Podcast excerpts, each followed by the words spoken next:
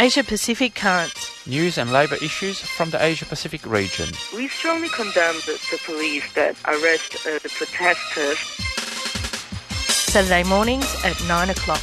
On Community Radio 3CR. Workers of the world should unite to fight this greedy capitalists. Brought to you by Australia Asia Worker Links.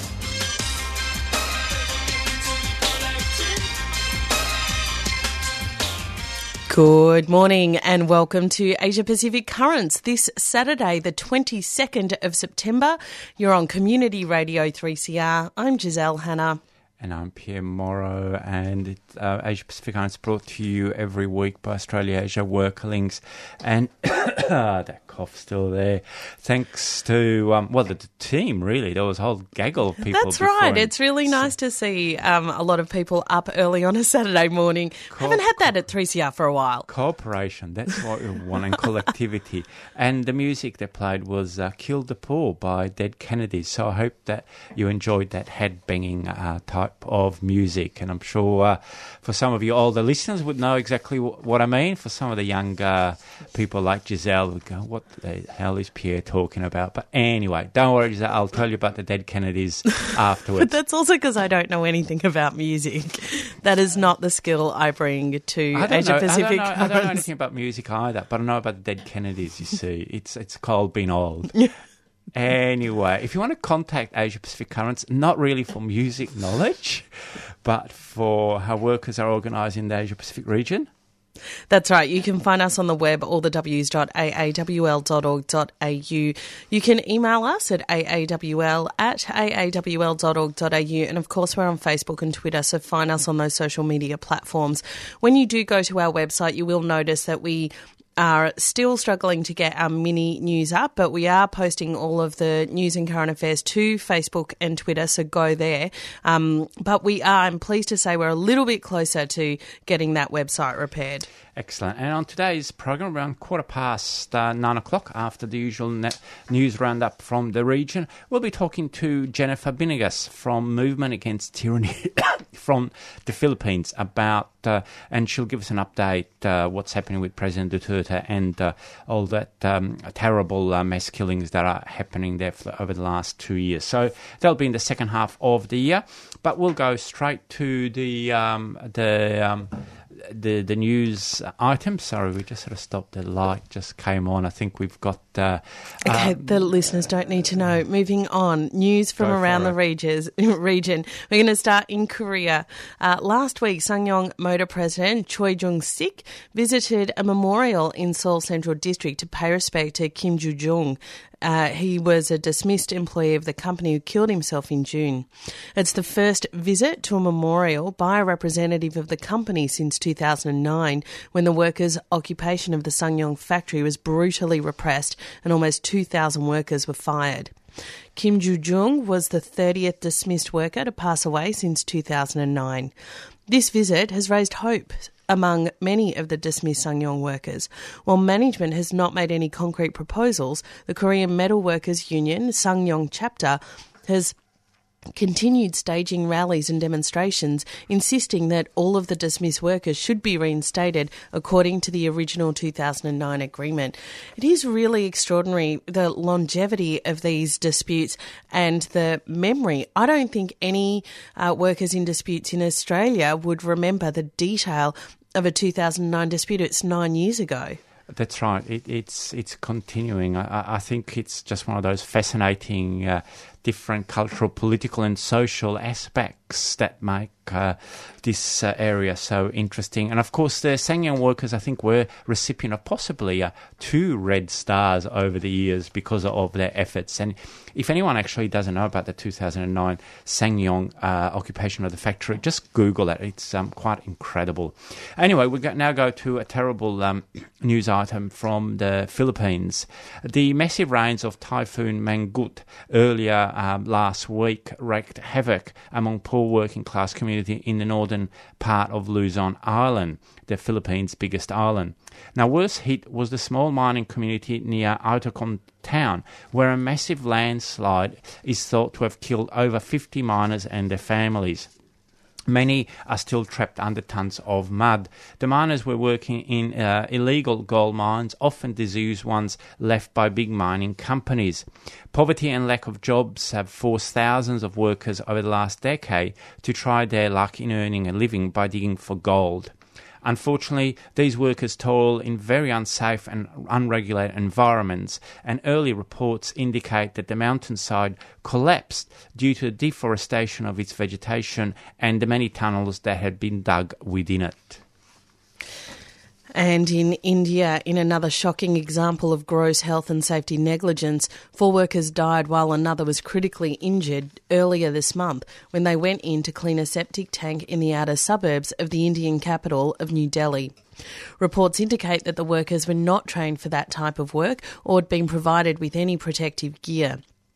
Other workers have reported that some of the dead workers have been threatened by management that they'd be fired from their jobs if they refused to do the maintenance work. I mean, this is consistent with all of the um, the sewerage workers that actually have to crawl into the um, sewers and conduct maintenance and died from fumes yeah, in that too. It's, it's incredible the the, the the, the common thread of uh, unhealthy environment and, and, lack of safety equipment is just a, a real scourge for workers all around the world. That's the only word I can use. Um, we now go to, uh, to, Turkey, where Turkish workers continue to fight against union busting. Um, since being dismissed from their jobs in mid April of this year while organising a union at Cargill, Turkey's corn milling facility in Bursa, Orhangazi, 14 union activists have not stopped organising against their treatment. Unfortunately, this is not the first time Cargill management in Turkey has fired labour activists. In 2015, a court ruled that workers were unfairly dismissed for trying to organise a union in the same plan, though these workers never got their jobs back. There is now an international campaign organised by the IUF to pressure Cargill to reinstate these 14 workers and to allow workers to organise independently. Unfortunately, Giselle, this is another a very common uh, story for um, workers around the world. And still in Turkey, last weekend, around 600 Turkey construction workers were detained by police and gendarmes after the workers carried out mass actions in protest at the deadly working conditions at the site of the new Istanbul Grand Airport. Thousands of workers downed their tools and angrily protested after a shuttle bus accidentally left 17 of their fellow workers injured uh, sorry, an accident of the shuttle bus left those workers injured. The incident was the latest in a raft of industrial accidents at the site, with officially at least 35 workers killed in the last four years. Workers describe this workplace as a graveyard due to the lack of basic safety protections and pressure from the government and the contractor to open the giant airport by the end of October. Reports indicate that many of the workers detained by the police were tortured while in custody, while the Dev Yapı-İş Union has reported that hundreds more have been dismissed. Um, should I say that's another very common occurrence, uh, Giselle? Um, that's very, very um, sad what's happening. Of course, um, you it, know. It, I mean, it does make the point, though. I know that um, it it can sometimes seem like not a very deep analysis to say, oh, this applies to workers everywhere, except it does demonstrate that capitalism is global and it's the way that it operates and the way that it exploits and the way that it kills is the same. So when we talk about the new gig economy and the new, and, and then people are trying to understand how capitalism has developed. Actually, it hasn't. Actually, it does exactly what it has always done. And these new words like the precariat and those sorts of things detract from what it will actually take to fight back. And these are kind of liberal, social dem- democratic ways to basically not smash capitalism. That's right. In actual fact, the precariat is actually not even a new word. It's actually um, it was in vogue. I don't know, hundred years ago, exactly for the same uh, reason as it, it's come back now. Um, we um, now go to West Asia, where has report has just become available that details that over 27,000 migrant workers were arrested in Oman during during last year. Now, this figure works out to over 500 arrests of migrant workers per week. The majority of these workers, over 20,000, came from Bangladesh, with Pakistani nationals um, around 3,000 and Indian nationals around 2,000, the next biggest communities. Almost 60% of workers were arrested for absconding from work. They were probably um, running away from terrible uh, uh, working conditions. Um, another 30% because they were fired, and the rest because they had the wrong visa type. As these figures show, as in many other countries, the migrant workers are in a highly vulnerable position and open to exploitation due to their precarious visa status. In line with other countries in West Asia facing increasingly economic pressures, Oman has also announced that it will phase out the use of migrant workers. And I think it'll be interesting to see over the next um, few years with the, the less uh, use of migrant workers, given they were a super exploited. Uh, uh, part of the, the workforce, how the, the local um, workers are going to go and whether that super exploitation is also going to happen or whether wages and conditions will need to rise. But that's the end of the news roundup. We'll go to a community announcement and then we'll be back with Jennifer Binigas uh, from Movement Against Tyranny to talk about what's happening in the Philippines. I often feel the only thing standing between us falling off that precipice and actually fighting our way back up the top of the hill is the trade union movement. I really believe that. We have the numbers, we have the commitment, we have the heart, we have the will to really fight. And the only way we're going to win that fight is to grow the union movement. That was Ged Kearney talking up union. Stay tuned to 3CR for more union news. 8.55 on your AM dial or 3cr.org.au.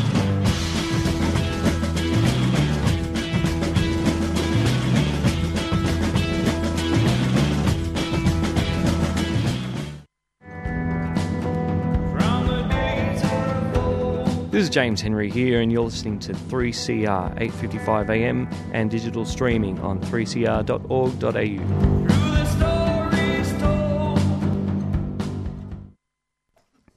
It's just on uh, 12 um, past 9 o'clock here on Asia Pacific Current, uh, brought you every week by Australia Asia Worker Links on your favourite community radio station. And um, as uh, mentioned um, earlier on, we are um, very um, happy in, to be able to bring you a um, update from the Philippines. And we've got Jennifer, Jennifer Binigas from Movement Against Tyranny. Good morning, Jennifer. How are you? Good morning, Pierre. I'm well, thanks. How are you? I'm very good. Thank you very much. Well, thank you for agreeing to be interviewed on our um, program. And um, before we go on uh, about uh, the actual issue of what's happening uh, in the Philippines and an update, maybe you can just um, give us a very quick uh, summation about what uh, Movement Against Tyranny is in the Philippines, how long it's been operating, and what are its objectives. Um, it has actually been formed last year by various human rights and uh, national democratic organizations back in the Philippines, as well as their chapters outside um, or international. But um, basically, it is for an alliance formed to fight against the ongoing quote unquote tyranny by the current administration or Duterte's administration. So it is forwarding the or making Duterte accountable and accountable to his presidential promises last 2016 in relation to the ending corruption, having an independent foreign policy, um, addressing the socioeconomic problems back in the Philippines, which it looks like he already forgotten those promises. So the movement against tyranny has actually been formed to um, make sure that Duterte does hold on to his promises and make him accountable to um, in relation to the war on drugs problem. All right, well, thank you for that. And um, it's good that you've mentioned the war on drugs because so called President Duterte's uh, so called war on drugs, in inverted commas, ha- has killed um, over 20,000 people in just over two years. Now, is, is this repression still ongoing uh, currently? Unfortunately, it is still ongoing. The Philippine National Police has intensified the war on drugs operations uh, following the president's reaffirmation of the campaign on his State of the Nation address last July.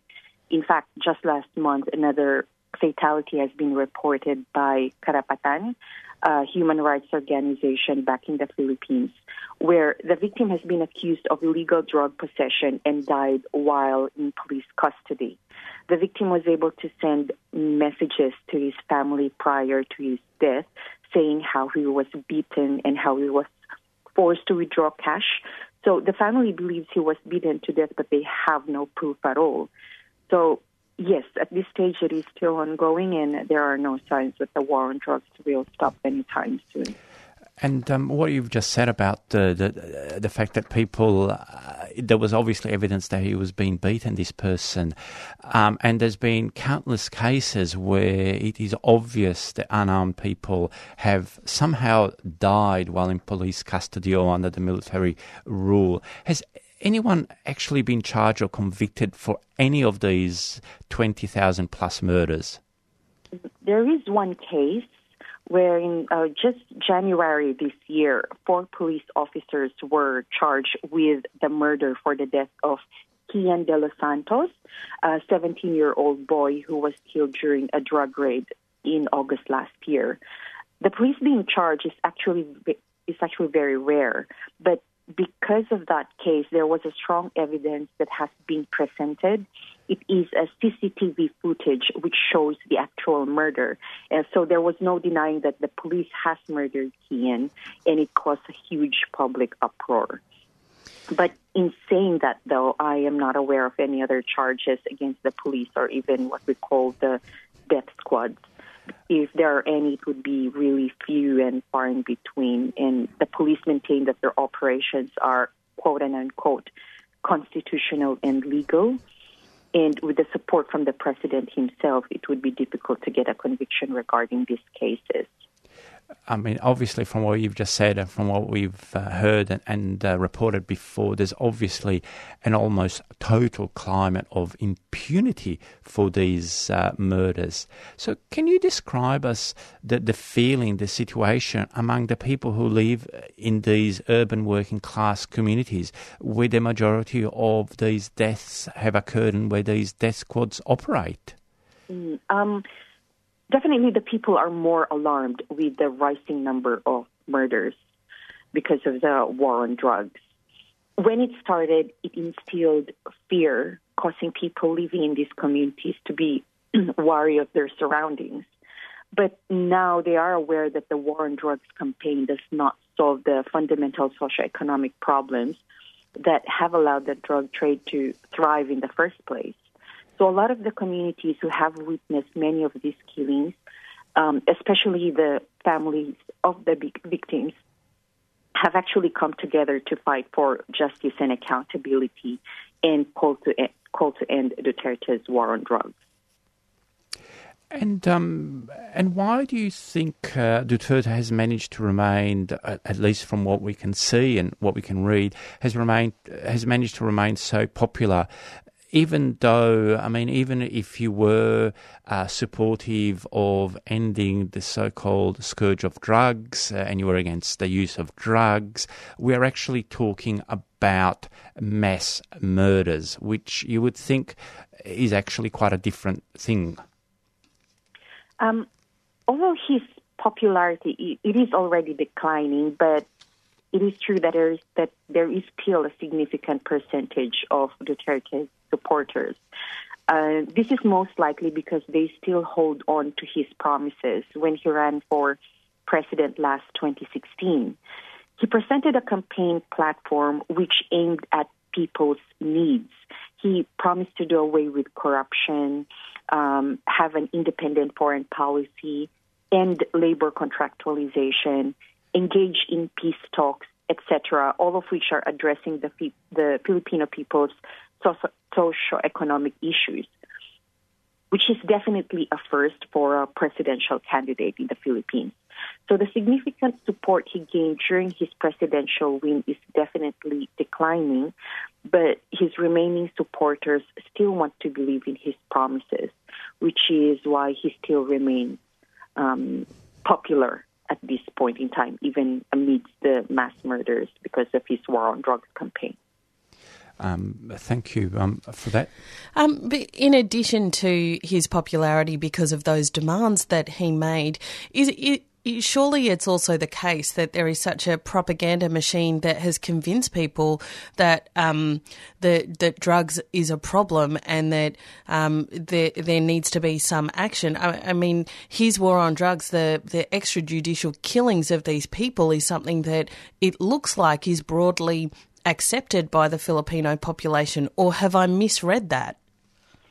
I don't think that it is something widely accepted by the Filipino people. They know that drugs is definitely a problem, but if we look at it in this way, um, what I was saying a while ago was that he was trying to address um, most of the socioeconomic issues by the Filipino people, and they think that okay, Duterte is also solving the war on drugs which they think, uh, which is being, um, uh, being, I guess, sold or being uh, being sold by Duterte as cleaning the Filipino people of drugs. So they think that it is something that needs to be done along with the actual addressing of the economic issues. I wouldn't think that they would ac- they are accepting of this war on drugs campaign, but they think that okay because the drug uh, the war on drugs actually also causes poverty also causes um, corruption so they think that yeah we can definitely accept this but as i said a while ago they are more aware now that the war on drugs is actually um, doesn't not really solve or answer the root problem of the poverty in the Philippines in the first place. Th- that's right. We we totally agree with that um, Jennifer. Now, um, uh, you've you've um, you've talked about uh, a lot about what the general population thinks about that. And look, and I might be wrong, but the Philippines have has a has had a history of um, a lot of active civil society organisations. Quite, um, they've got a history of, of activism. But it seems that many of these labour and human rights organisations have been slow in speaking up up against this um, campaign or by the death squads uh, in the war of, of drugs. Is, is that correct, or have I just not seen the publicity, the campaigning, organising they've been doing over the last two years? I don't think that opposition to the death squads has been slow, but I guess, um, like what Giselle has um, said earlier, um, the there is a misinformation, I would say, that the Filipino citizen or the Filipino people are actually accepting of the accepting the war on drugs campaign. So, however, even in saying that, I don't think that the opposition to the death squad has been slow. Ever since the war on drugs started, leading human rights and labor groups have voiced out their opposition against this drug campaign because they know that it would not solve the fundamental socioeconomic um, issues in the Philippines, which actually caused the drug trade to um, to thrive in the Philippines. In fact, the campaign to oppose extrajudicial killings have never ceased. Um, and the alliance Rise Up for Life and for Rights um, has even been formed by people's organizations, uh, which focuses on seeking justice for victims and their families and demands accountability as well as lead the campaign against extrajudicial killings and the war on drugs. Well, it's uh, you said a few things that I really want to pick up on because I think they're very important points.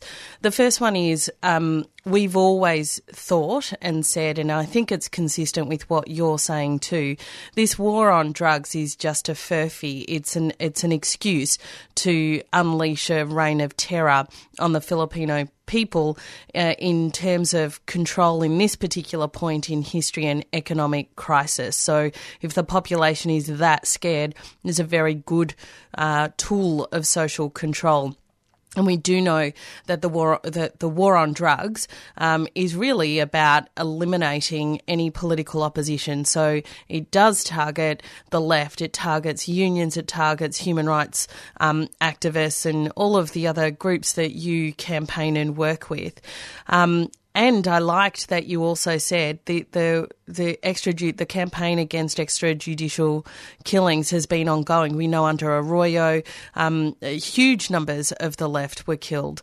Where is this at now? Are we still seeing these human rights activists and these unionists being targeted? And how is the um, campaign against the extrajudicial killings being politicised in relation to what it's really about, which is eliminating political dissent?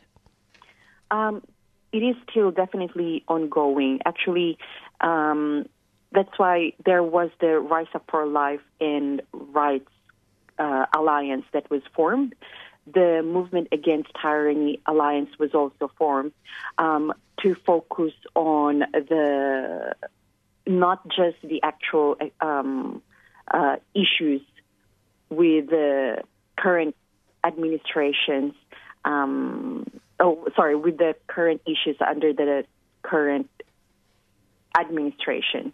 But um, just last week, uh, no, just this week, September 18 to 19, um, there was an international people's tribunal that was held in Brussels. Brussels in Belgium, um, which was convened by the International Association of Democratic Lawyers, convicting Duterte of grave crimes as well as the other uh, of grave crimes. So this is not just the war on drugs, but also um, the extrajudicial killings, which are targeting the left. So this campaign is definitely advancing amid the number of supporters which Duterte still has that's um, that's great to, to hear, and we certainly um, you know wish you all the very best. And it's you know it's great to hear that um, groups like Movement Against Tyranny have have brought uh, more groups uh, together, and, and there is an ongoing uh, campaign to to um, to uh, to to try and stop uh, these these killings and the whole uh, uh, increasing tyranny in the, in the Philippines. As a last um, question, from an international perspective, um, what do you think human and labour right groups can can do to to help uh, um, the situation in the Philippines? Um, definitely, we need support of um, organizations in joining the campaign against the war on drugs and also the campaign against the extrajudicial killings and um, also educating people of the actual situation in the Philippines. So, apart from activities, events, and forums in the Philippines and outside international, um, it is gaining momentum. The actual campaign is gaining momentum, and having more support from other organizations will really help. Um, actually, this afternoon we do have a forum at the Unitarian Church from 2 to 5 p.m. to discuss about the national situation in the Philippines, which is being likened to the previous uh, dictatorship of the Marcos era back in the 70s. So if anyone is actually interested to go, um, you're very welcome to do so. All right. Well, thanks for that, Jennifer. Um, that's right. There is a forum uh, uh, this afternoon between 2 and 5 p.m. at the Unitarian Church in uh, Grey Street in uh, East Melbourne, and that's uh, open to the public. So uh, everyone is welcome to go. Um, all right. Well, we've come to the end of the program, Jennifer. All the very best. I hope that the forum goes well this afternoon, and um, please express our best wishes and solidarity to all the comrades back in the Philippines. Okay, thank you, Giselle. Thank you, Pierre. All right, bye bye. Bye. And uh, you've just been uh, hearing from Jennifer Vinegas from Movement Against Tyranny about the opposition to the ongoing uh, uh, war on drugs and the mass murders in the Philippines. It's just on 29 past 9 o'clock, Giselle. We've come to an end of another um, fun filled program of uh, Asia Pacific. Well, I would, I would say of very interesting news and analysis, but that's, we've really got to go. Thanks for tuning in. We'll be back next Saturday from 9 o'clock with more news and current affairs from the Asia Pacific region. Coming up next is Palestine Remembered. I'm Giselle Hanna. And I'm Pierre Moreau. You've been listening to a 3CR podcast produced in the studios of independent community radio station 3CR in Melbourne, Australia. For more information, go to allthews.3cr.org.au.